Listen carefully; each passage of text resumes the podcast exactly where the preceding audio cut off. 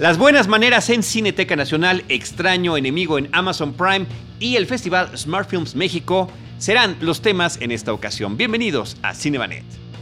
El cine se ve, pero también se escucha. Cinemanet. Con Carlos del Río, Enrique Figueroa, María Ramírez, Diana Gómez y Roberto Ortiz. Cine, cine, cine y más cine.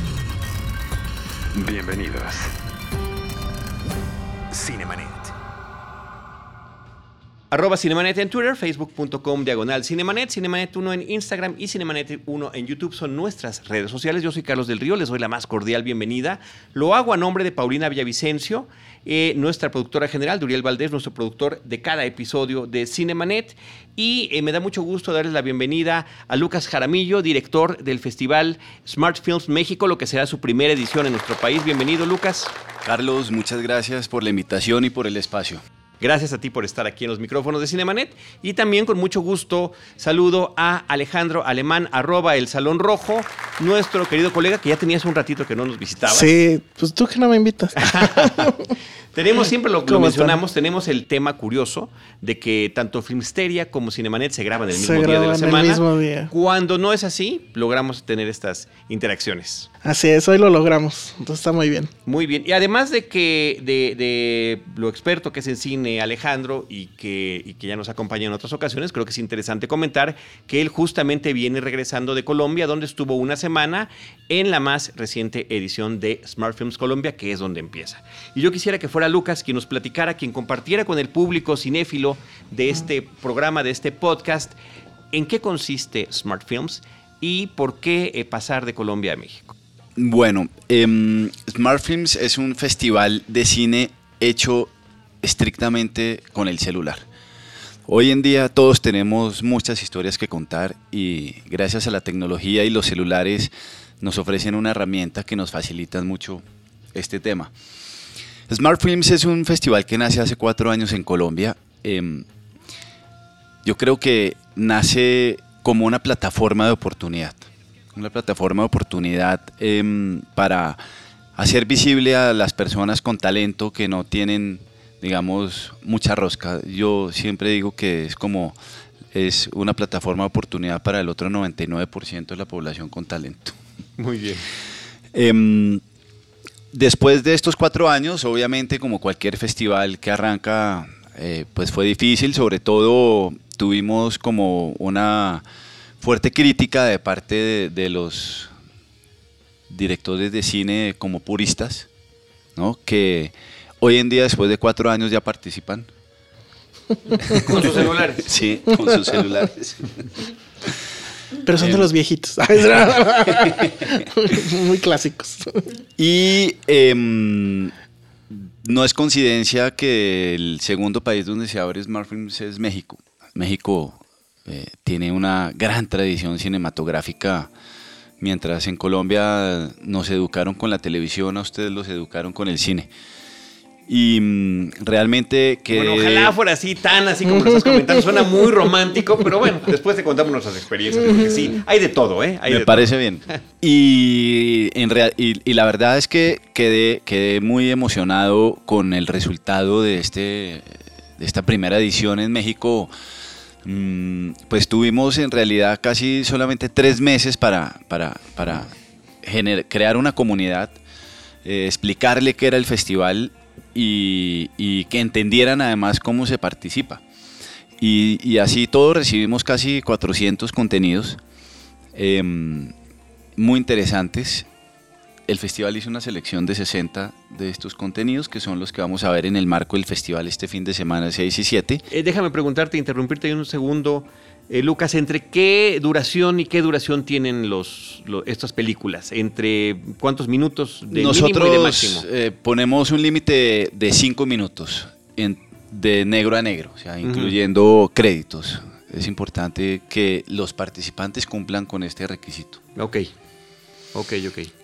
Entonces, em, pues vinimos a tantear el, como el ambiente, la temperatura de México y nos dimos cuenta que este festival podría ser bien recibido. Em, evidentemente, pues somos muy pro product placement em, porque hemos creído y creemos que el product placement es algo que, que puede salvar el cine y las series. Las marcas hoy tampoco tienen mucho espacio más de donde presentarse. Y la plata, las marcas tienen la plata. Y el Claro, talento claro, lo necesita, tienen- necesitan estos esfuerzos y este festival tener un sustento y puede venir efectivamente de la promoción de diferentes marcas. Exactamente. En, en tanto en el festival como en las propias películas. En las propias películas. Digamos Así que, como en mm, Back to the Future cuando se pide una Pepsi o se agachan a, a- a abrocharse sus tenis Nike. Es la, como que el primer product placement que yo tengo ubicado de, Sí. de mi historia cinéfila personal. ¿no? Sí, Superman destroza un, un cartel de Coca-Cola inclusive. O sea, el product placement no tiene que ser tratado con un purismo absoluto. pues, Si Superman Un camión de te- Marlboro en la 2. Sí, Ah, sí, Sí. también. ah, qué memoria, ¿eh? Qué buena memoria. Es cierto. Bueno, pero para no ir muy lejos, en Casa de Papel, eh, la, la cerveza Estrella Galicia es absolutamente protagonista y, y nos lo confesó Alex Pina en Colombia, ¿no? Que gracias a esa marca pudo lograr su, pues fue uno de los, de los apoyos grandes que tuvo para lograr su, su contenido. Correcto. Entonces, em, incitamos a que los participantes empiecen a entender cómo se utiliza el product placement, ¿no? Em, cuando yo hablo de una, talen- un- una plataforma de oportunidad es porque de verdad le abrimos la oportunidad a, a todo el mundo y nos interesa mucho la categoría juvenil sobre todo porque es el semillero. Es el semillero. En Colombia tenemos ejemplos ya de, de participantes que empezaron en categoría juvenil y ya están ganando categorías mucho más avanzadas. Entonces, em, pues si se ve por ese lado es, es como importante. Muy bien. Yo quisiera pasarle la palabra a Alejandro que nos platique de la experiencia de lo que vivió. Como entiendo yo, el único me- pues representante de medios de México que participó Creo en que el sí, y si había alguien más, no los vi. Sí, aquí está Adriana Bueno, para, corroborarlo, sí. Sí. efectivamente. Sí, estábamos ahí, este, colegas de Argentina y de Ecuador. Mira, lo primero que a mí me sorprendió muchísimo es la inauguración, y, y de hecho así empiezo mi texto en, en la revista, eh, porque quien inaugura fue el presidente de Colombia. Este, no recuerdo ahorita su nombre, eh, pero bueno, el asunto es Iván Iván, Duque. Que además en su discurso se avienta como cinco referencias cinéfilas a este, justamente a Volver al Futuro, al Padrino, a John Ford. O sea, las otras dos dije, bueno, son de amateur, pero ya que hable de John Ford, dices, Claro. ok, ¿no? Eso a mí me sorprendió mucho porque un presidente inaugurando un festival y además aventándose un discurso que, bueno, no sé si lo estaba leyendo en un teleprompter o qué, pero no traía hojas en la mano. Eh, y pues bueno, un discurso que además era de apoyar a la cultura, etcétera. Eso yo no lo había visto nunca. O sea, aquí en México, pues ¿quién habrá sido la, la autoridad más grande que haya inaugurado un festival? Yo creo Pues que los gobernadores. Los gobernadores, Los gobernadores, de- el de Morelia, estado, por sí. ejemplo. Pero ya una autoridad de ese nivel, pues nunca. La otra cosa que a mí me sorprendió mucho es el nivel de participación. Tengo entendido que allá fueron, o sea, aquí dices son 400, allá fueron mil y algo, creo. Como ¿no? 1200 más o menos. O sea, ¿cómo le hicieron para verlos todos? No tengo idea. Y lo que ves, o sea, el entusiasmo de la gente es mayúsculo. Eh, había en estas salas pequeñas donde estaban pasando uno tras otro y pues se, se llenaban siempre todas, mucha gente joven o prácticamente todos gente joven. Y ves de todo, ¿no? O sea, ves desde ejercicios tremendamente amateurs hasta personas que sí entienden eh, como que la ventaja de tener la, o sea, que tu cámara sea un celular, porque eso te da oportunidad a que puedas hacer un encuadre complicado o, o que usualmente sería complicado hacerlo simple. Entonces, por ejemplo, uno de los, creo que nos mostraron el ganador del año pasado, que es esta historia de dos este, chicos que se van a casar, pero van en un auto. Y entonces tiene cámaras pues por todo el carro, pero además bien, con un buen encuadre, ¿no? El clásico encuadre de la GoPro, que ahorita ya se volvió clásico por este el Carpool Karaoke y eso no, o sea, encuadres de cine, bien aprovechado ese recurso, con una muy buena corrección de color, etcétera, etcétera. Entonces, sí hay esta cuestión de que sí se puede crear cine a partir de esto. Lo sabemos, ya hay otros ejemplos este, como que recurrentes cuando se habla de este asunto, como este, Tangerine, la famosa película que fue hecha completamente con, con celular. Creo que Park Chan-wook también tiene un ejercicio, aunque ese sí fue patrocinado totalmente por Apple, justo para demostrar que se podía hacer. Ajá. Bueno, aquí en México, Oso Polar Oso Polar, que justamente este año recibió nominaciones por sus actuaciones, ganó una de ellas eh, y es una película que toda, toda fue eh, grabada con teléfonos celulares. Entonces, ahí vamos, ¿no? Ese es el nivel que, tiene y es la importancia y la trascendencia de, y sobre todo la facilidad y el acceso para que la gente, y como dice Lucas también, en particular los jóvenes, pero no exclusivamente los jóvenes. Sí, y es que esa es como que la parte, ahorita esa es como que la mejor parte de este festival, la parte más este, llamativa, o sea, que, que los jóvenes efectivamente ya piensan en términos de cine. Y a lo mejor sus primeras películas, pues no, evidentemente no son buenas, hay tropiezos, etcétera, pero ya están pensando en cine desde muy temprano. Entonces, creo que eso a futuro, efectivamente de ahí sí puede ser que salgan los, los futuros cineastas. Y eso creo que es muy emocionante. Verlo es muy emocionante. Y, déjame hacer una pregunta para Lucas, que, que, han visto, y no Adriana, que también está aquí con nosotros. Eh, de todos estos trabajos que han visto a lo largo de estos años, ¿también están incursionando los jóvenes o los eh, cineastas en, eh, efectos especiales, en stop motion? Hay muchas aplicaciones. Mi hijo, que tiene siete, ocho acaba de cumplir, ya hace pequeñas animaciones de 15, 20 segundos con una aplicación que descargó y yo lo veo como una herramienta formidable. Hasta yo ya quiero empezar a hacer mis, animaciones con mis juguetes. Sí, así es, pero primero aprovechando un poquito lo, que estaban hablando ahorita, eh, quiero aprovechar para contarles también que vamos a tener a Marcelo Tovar, el director de Oso Polar, en el festival, ah, dando una charla increíble de cómo hacer cine con celular. Em, y, y, claro, nosotros tenemos eh, premios para el making of, para efectos especiales, para edición, para animación.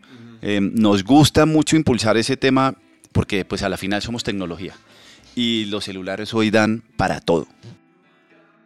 Muy bien, pues está muy interesante que, que que, esto se lleve a cabo. ¿Cuál es la sede? ¿Dónde puede ir? ¿A qué página pueden ingresar el, público interesado para ver las películas? Bueno, mira. Y que se eh, vayan preparando para participar el próximo año. Exactamente. la intención es que sea anual, que continúe tanto en Colombia como en México. Mira, es, importante ir a vivirlo, es importante ir a sentirlo. Em, ver los trabajos de, todos los participantes es muy inspirador, muy, muy inspirador en cada una de sus categorías. Toda la información está en www.smartfilms.mx. Em, ahí está toda la información del marco del festival. Van a estar colgados los, los contenidos seleccionados después del marco del festival, porque la idea es que en el marco del festival eh, em, se hagan estas, estos lanzamientos de cada uno de los cortos. Y la sede del marco del festival, que va a ser este fin de semana, sábado y domingo, es en La Juárez, en un edificio muy bonito que se llama General Prim 30.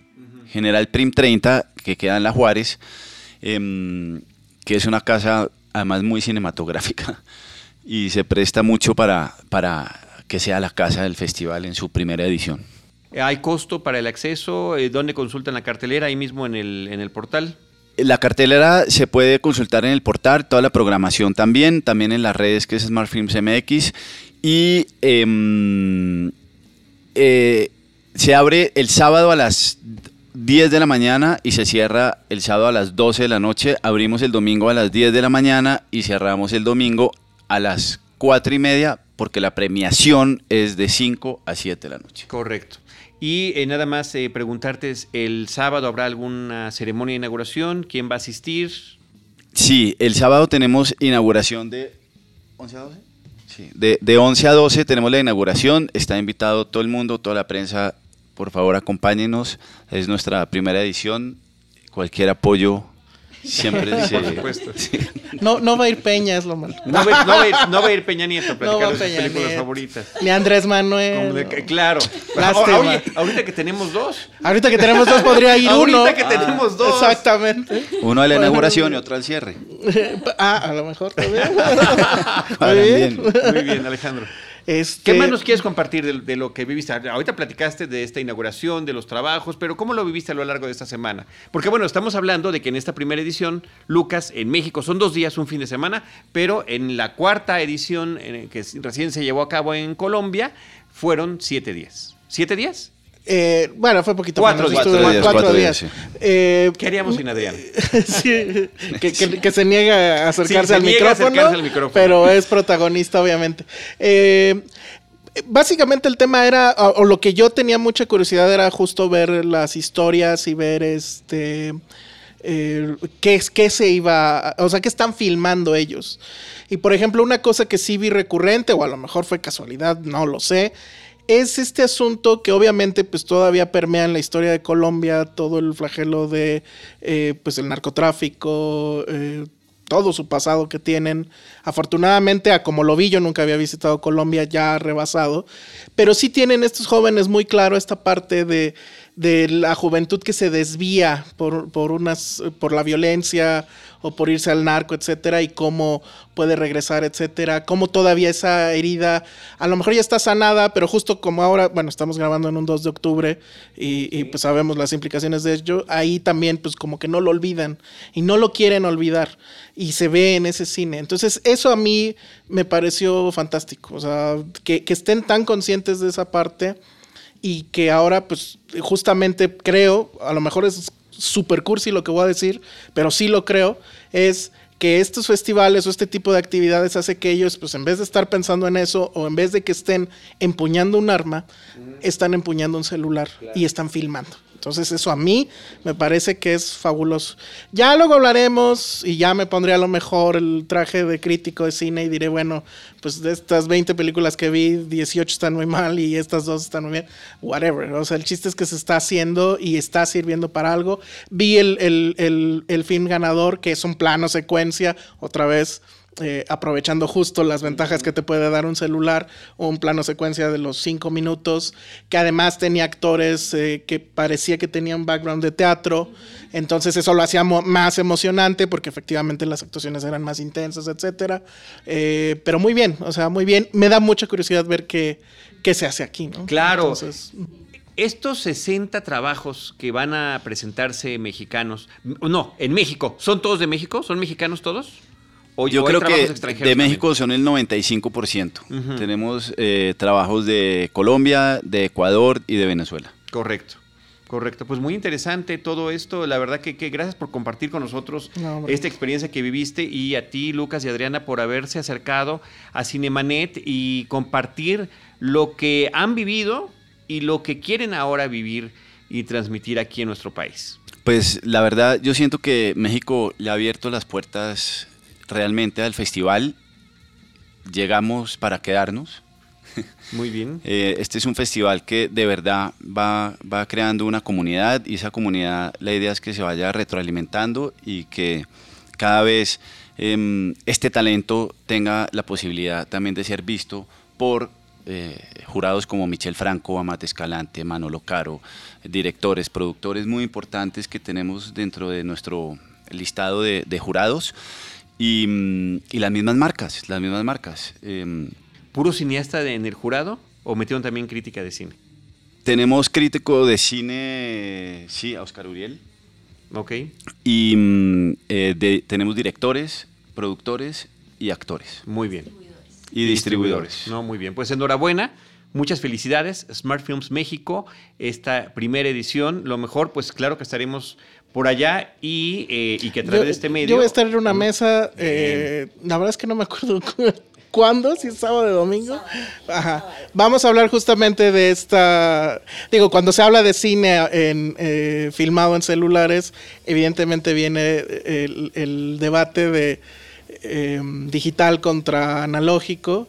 Y entonces, bueno, de eso va a ir esa mesa. Uno de tantos debates. Uno ¿no? de, los, tantos debates, ahorita, pero ¿no? como que ese es el primero que te viene Sí. a la mente de inmediato, ¿no? O sea, la banda tipo Nolan que sigue pensando que tiene que ser celuloide y demás, y George Lucas y los demás que dicen, bueno, no, las ventajas del digital son enormes, bla, bla, bla, ¿no? Entonces de eso va a ir esa Y mesa. los que dicen hay que verlo en el cine o lo podemos ver en la casa. O lo puedes ver en el celular, Claro, y ahí claro. es donde yo me enojo. y, y así, ¿no? Sí, sí, sí, sí, Entiendo, entiendo. Muy bien. Pues muchísimas gracias a ambos. Pues a ustedes, de verdad, es un espacio muy importante para nosotros. Además del portal, ¿hay alguna red social que quieras mencionar? Sí, todas las redes sociales son Smartfilms MX. Excelente. Facebook, Instagram y Twitter. Muy bien, pues muchísimas gracias Lucas Jaramillo, Adriana, gracias por estar aquí. Muy bien. Óyeme, tenemos varias cosas de qué hablar. Sí, y están buenas. Tu viaje a Colombia con Smart Films, Sí. eh, las buenas maneras en Cineteca Nacional, pero también el arranque, eh, porque además eh, les, les chismeamos, estamos grabando este episodio el 2 de octubre. Justo. De mil, de mil, eh, fíjate, de mil, de 2018 a 50 años del 2 de octubre de 1968. Y eh, Seguimos sin aceptar que ya estamos en los 2000. no lo logramos, no lo logramos. Y, y- y entonces nos evidenciamos Sí, claro, ante claro. los jovenzuelos es que, que, dicen. como todavía no hay autos voladores, por eso todavía no es no los nos lo 2000 creemos, para no, no, nosotros. En singles, Está muy bien. en singles esta, esta chica Bridget Fonda decía justamente cuando yo era niño, me hablaban, niña, me hablaban que en el futuro iba a haber autos burbuja flotando. Y no, llegas y es lo mismo. O sea, realmente es la misma cotidianidad de siempre. Bueno, 2 de octubre, aniversario de estos hechos terribles y lamentables en nuestro país.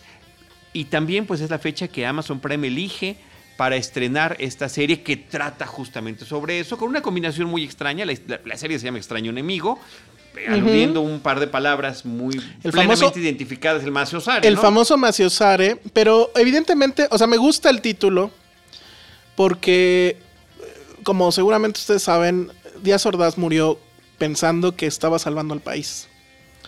Que él había resuelto ya el, rompecabezas de la gran conspiración que se cernía sobre México y que él era el héroe que había eh, rescatado a la nación recordarán esa famosa entrevista, ya después de que había sido embajador, eh, ya se le veía algo grande, pero que todavía manoteaba en el escritorio y decía, y de no ser por eso, usted muchachito le dice al reportero que le preguntaba, no estaría aquí preguntando. O sea, entonces tiene mucho sentido que la serie se llame Un extraño enemigo porque justo él lo veía así, ¿no?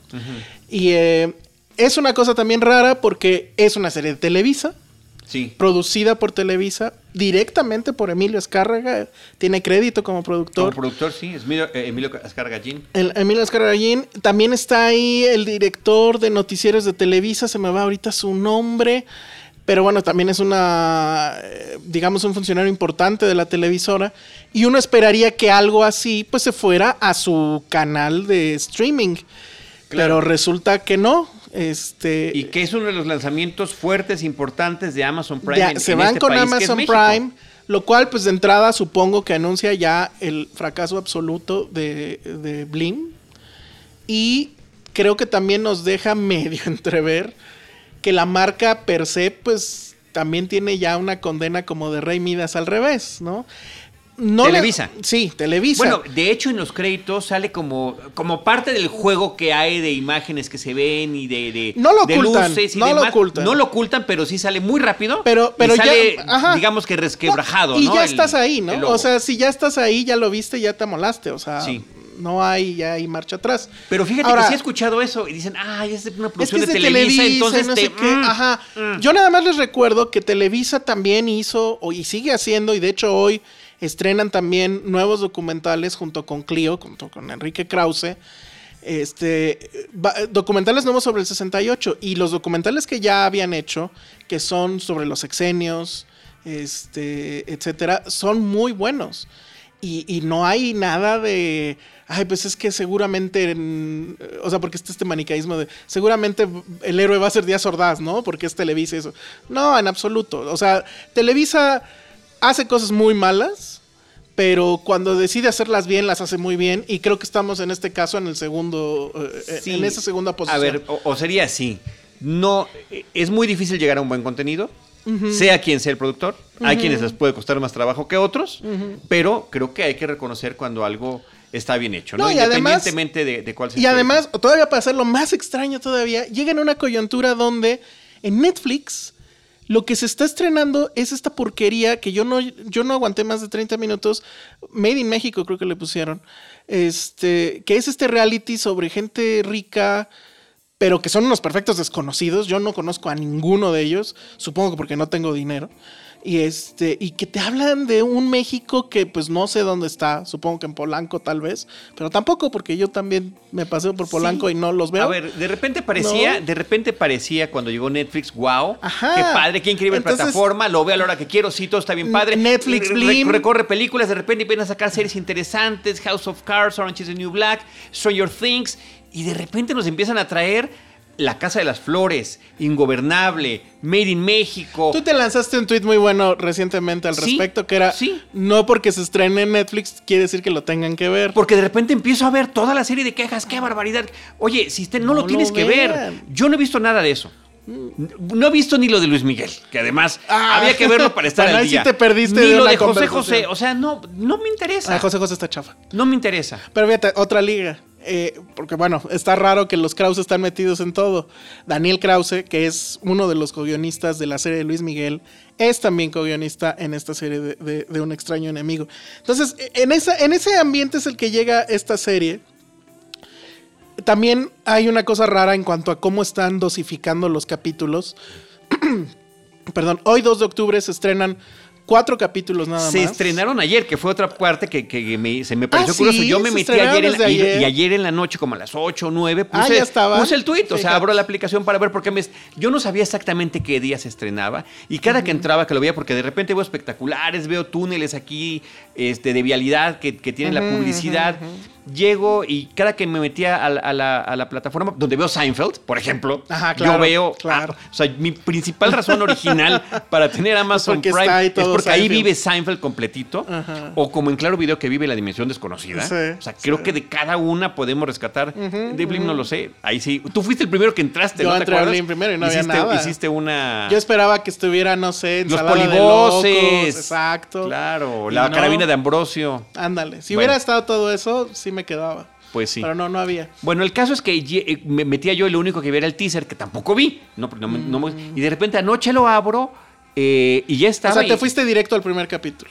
No viste trailer, nada. Nada, no vi trailer. Me entré al primer ¿Y capítulo. Entré al primer capítulo. Me, me sorprendió muy gratamente. Primero que nada, qué gran reparto trae la serie. Sí. O sea, Daniel Jiménez Cacho es impecable, ¿no? Eh, Está todo, y podría decir alguien que ya está chuteado.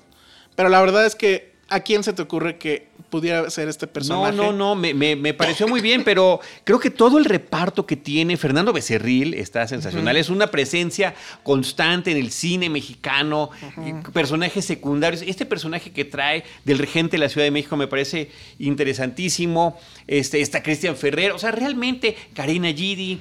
Eh, Que curiosamente la pareja Irene de- Azuela, claro. De repente ves, acabo- acabamos de ver los adioses y, resulta que vuelves a ver a Jiménez Cacho y a Karina eh, Giri de pareja y que además uno de sus hijos es este el que lo interpreta de joven en, en Los Adioses, ¿no?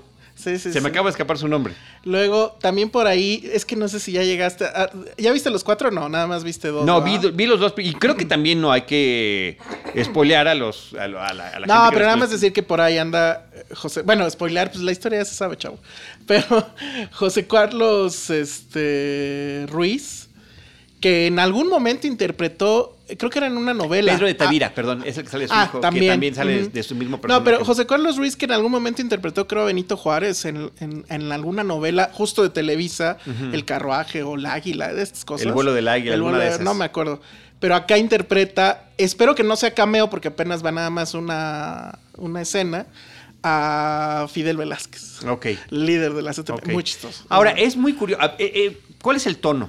Gabriel Ripstein es quien dirige. Gabriel Ripstein es quien ¿no? dirige. Gabriel Ripstein es quien dirige. 600 millas, hijo evidentemente de Ripstein papás, no es su nombre.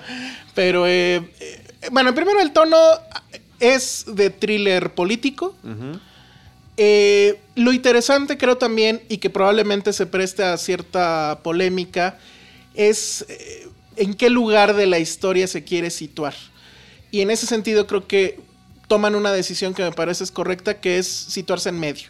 O sea, la serie en ningún momento te está diciendo que es serie o sea, no es un documental, porque hay gente que está diciendo, ay, entonces es ficción. Pues claro, es serie. son actores. pero sale una leyenda sale una leyenda enorme que, dice... está, se, se, trata de algunos hechos históricos, se trata de personajes de la vida eh, de México, pero está lleno de personajes ficticios y de, y de y de, diálogos inexistentes, ¿no? Creado una ficción para ubicarla en un contexto histórico. Entonces, de entrada, pues es eso, obviamente, serie, eso es lo que viene. Que me hace un poco de ruido eso también, ¿eh? O sea. lo que pasa es que yo creo que sí no era es para aprender historia, pues, o sea, no lo es. No, y siempre lo hemos dicho, o por lo menos yo lo he dicho, que quien quiera aprender historia, que se salga del cine y se vaya a una biblioteca. O sea. Sí, hay que leer.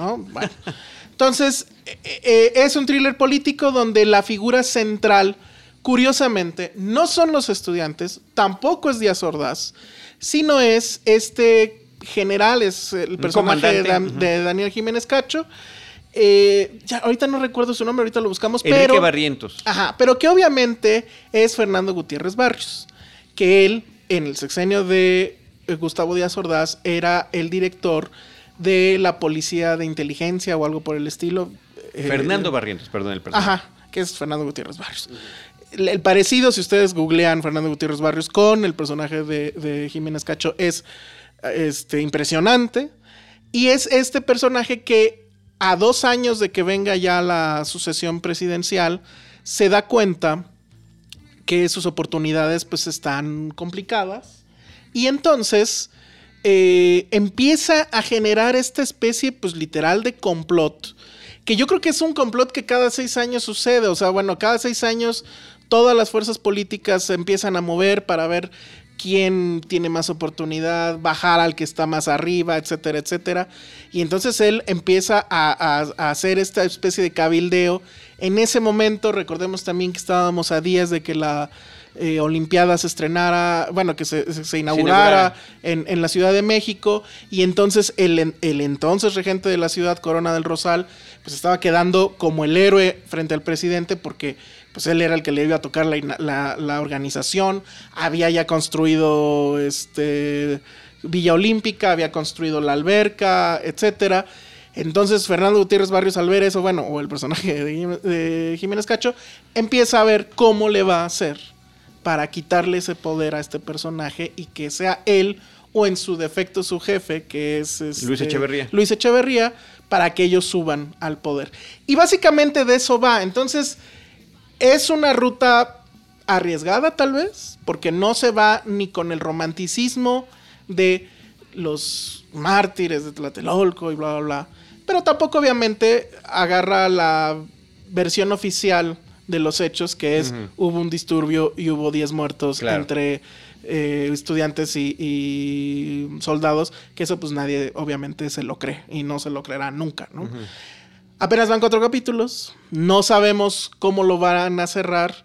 Yo sí siento que el personaje de Díaz Ordaz, que también está muy bien interpretado, no sé si tienes ahí el nombre, eh, le falta todavía que lo veamos en full este, de locura. Ha salido en pocos, en, pocos momentos. Eh, creo que en términos de, parecido a la persona real es, es, muy grande. Eso está muy interesante. Sí. Cómo lograron ese, ese parecido físico, cómo eligieron ese actor. Hernán del Riego, es, el, es el que lo interpreta. Eh, y funciona muy bien en que sus participaciones son breves, al menos yo he visto dos episodios, eh, apenas. Sí, hay una que es sí ya, mm, o sea, un poquito más memorable, donde él dice o reflexiona junto con otro personaje que justo las Olimpiadas, eh, o sea, que a él no le gustaba eso de las Olimpiadas. Y que se le heredó el presidente a él se le heredó el, presidente anterior. Eso es cierto. Díaz Ordaz era un personaje que viene del, venía de la pobreza extrema. Es un personaje que además eh, no sé si decir que era, amaba, pero muy fanático del orden estricto de las cosas, de que nada estuviera fuera del lugar. Era, él también era como que en esta onda de la austeridad republicana, si le suena, porque no le gustaba este, gastar dinero en cosas que no se tendrían que gastar. Él presumía que todo lo que había en Los Pinos cuando él llegó era lo mismo que había desde el inicio de su sexenio hasta el final. Y justo por eso no le gustaba el tema de las Olimpiadas, porque era un asunto muy oneroso. Pero en este diálogo, evidentemente ficticio, pero que yo creo que sí es algo que él pensaría. Dice, bueno, yo lo heredé y lo asumo como tal, pero además esta Olimpiada representa el triunfo pues, de la Revolución Mexicana vuelta a institución, que es el PRI, de 40 años, dice él, que llevamos en el poder, bla, bla, bla. ¿No bla, es la bla. plática que tiene con el rector de la UNAM? Creo que sí es la plática Sí. con el rector de la UNAM. Entonces, parece que es eso. también estaba en juego, obviamente. Eran muchas cosas. Después, en otros capítulos, no sé si ya desde el 12 veía la intervención de la CIA, el coqueteo con el golpe de Estado. Los infiltrados etcétera. del gobierno. Los infiltrados del gobierno en, el movimiento. En el movimiento estudiantil, sí, no, me parece que es, que es muy interesante, aunque efectivamente deja poca luz para esperanza. La serie, desde donde lo veas, no hay así un personaje. eh, Sí, eso es Un fuerte. personaje positivo o con, con aspectos positivos. Yo desde hace mucho he comentado lo interesante, porque es muy atractivo como espectador, pero también es muy duro, que sean personajes, que los protagonistas sean villanos. Es decir, tenemos a la señora que vende droga, tenemos al señor que fabrica droga, tenemos al líder de la mafia, me refiero a Breaking Bad, de Sopranos, Wits, eh, a, o a un asesino serial que asesina asesinos con Dexter, a un, a un político que solamente quiere llegar a costa de lo que sea a la presidencia, como en House of Cards, y un eterno etcétera, ¿no? Donde los que normalmente serían los villanos o las antagonistas son los protagonistas. En este caso lo tenemos en esta figura del personaje de Barrientos, interpretado por Jiménez Cacho. Todavía falta, ha- habría que ver. eh, hay por ahí uno de los líderes estudiantiles que de nuevo eh, no, no lo mencionan con su nombre, pero eh, creo que probablemente por ahí esté la figura de la esperanza y la redención en uno de ellos. No voy a, no Ah, voy a ah. dar nombres para no darle Claro, spoiler. claro. porque Habrá, sí es- habrá que ver, habrá que ver. Sí. Pero el tono es oscuro. El tono, tono es el muy tono oscuro. Y hay otro elemento ahí curioso. eh, hay un niño que se le aparece al, al Ah, personaje de Barrientos, con el que, que solamente él ve. con Que el no sé tiene si es él Yo, de yo mi lectura, mi lectura es que es él de niño, Ajá. que es eh, ¿no? de lo que esperaba que sería y lo que está haciendo y qué es lo que tiene que hacer para llegar a donde Para quiere llegar. llegar. Posible, pero podría ser un hijo perdido, no, podría ser mil Sí, no te lo explican. pero me quedo con esa idea y simplemente es como, un, como ver un diálogo eh, eh, interno que está teniendo el personaje. Así que bueno, me parece que está interesante, este, siempre oportuno, pero finalmente subrayar enormemente es una ficción que toma como marco estos acontecimientos y toda la información Y- y sobre los es- temas, eso, eso se debe Y investigar de otra es, manera. creo, la primera serie de ficción justamente sobre el 68 que, digo, a cuatro capítulos que se pueden ver, eh, le- lo hace muy bien. porque ya había habido otra serie que luego mutilaron para hacer la película Verano del 68, creo que se Mm, llamaba. ok, ok. Y que recientemente Canal 11 la transmitió ya como serie. Y pues yo ya no me atreví porque ya estaba todo mal. Ahí De el- Volado, ¿no? De a Carlos la- Volado. Creo que era de Carlos Volado, donde el centro era un romance entre un chico de la UNAM y una chica de la Ibero. Claro. Y pues era así como soy tu fan, pero en el 68. No había otra, ¿no? ¿cuál? Una, una, sí. De las que yo recuerdo como series de ficción son esas. Series documentales, las que mencioné de Sí. Clio me parece que son muy buenas. Muy bien. Películas, pues obviamente está Rojo Amanecer, que yo creo que con todo y todo seguirá siendo este la obra nodal del asunto y también este lo que se filmó de la UNAM ahí en El Grito. en El Grito. El grito. Eh, que recientemente, básicamente. hoy se, se exhibió gratis en Filmin. Latino, ahí va a continuar en Filmin Latino y que ha tenido diferentes divisiones. En tele se pasó también recientemente. Eh, rápidamente, antes de, de pasar a otra cosa, antes de llegar a los de Smart Films, platícanos ah, brevemente las buenas maneras, esta película que está en Cineteca, ¿por qué te causó tanto Híjole. impacto positivo sin que nos las spoilees? No, porque justo, justo el tema con, con las buenas maneras de Marco Dutra y Juliana Rojas, película brasileña, me vengo enterando apenas que es del año pasado, se estrena en México este fin de semana. Bueno, estreno llega solamente a la, a la Cineteca Nacional. Esa es una película chiquita, pero lo que es sorprendente de la cinta es que estos dos directores pueden jugar en un circo de mil pistas y todo les sale bien. La película puede ser, o sea, empieza como un drama social, se va a un asunto fantástico, de repente ya se convirtió en musical, de repente es casi comedia y todos esos giros los logra de una manera increíble. ¿De qué va? Les voy a dar la, la, la Mínimo, sinopsis mínimo mínima. indispensable. Es en, en, en, este, en Brasil una, una chica de 28 años embarazada con mucho dinero está buscando a una nana que le ayude ahora que viene su embarazo. Es una madre soltera, después este, te dirán por qué. Y llega esta otra mujer, una mujer este, de descendencia afroamericana, que por alguna razón, digamos que convence de que ella es la buena para, para hacer esa tarea. Y hasta ahí, o sea, van a suceder una serie de situaciones entre ellas dos que van a ir desatando una trama, una trama que en serio ni se imaginan Padrísimo. por Así dónde va a ir así nos gusta. y ni se imaginan cómo va a terminar. Es muy, muy interesante y ya nada más lo voy a cerrar con esto. Es del, del año pasado, ergo entonces no creo que Brasil la pudiera enviar a los Oscar o no sé. Pero si Brasil se le ocurriera mandar esta a los Oscars, ¿Estamos en riesgo?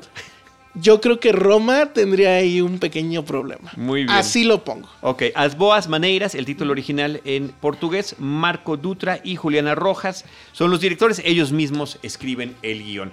Gracias. Eh, Ale, ya, ya vi además que tuiteaste por ahí que está entre tus películas favoritas del año. Sí, yo creo que ¿Qué sí va a estar en el top favoritas del 5. año? Sí. Y Secuela inesperadamente. yo les recuerdo que todos estos datos están también en nuestro portal donde está publicado este episodio en cinemanet.com.mx y que les estaremos esperando en nuestro próximo episodio con cine, cine y más cine. Esto fue Cinemanet. Con Carlos del Río, Enrique Figueroa, María Ramírez, Diana Gómez y Roberto Ortiz. El cine se ve, pero también se escucha.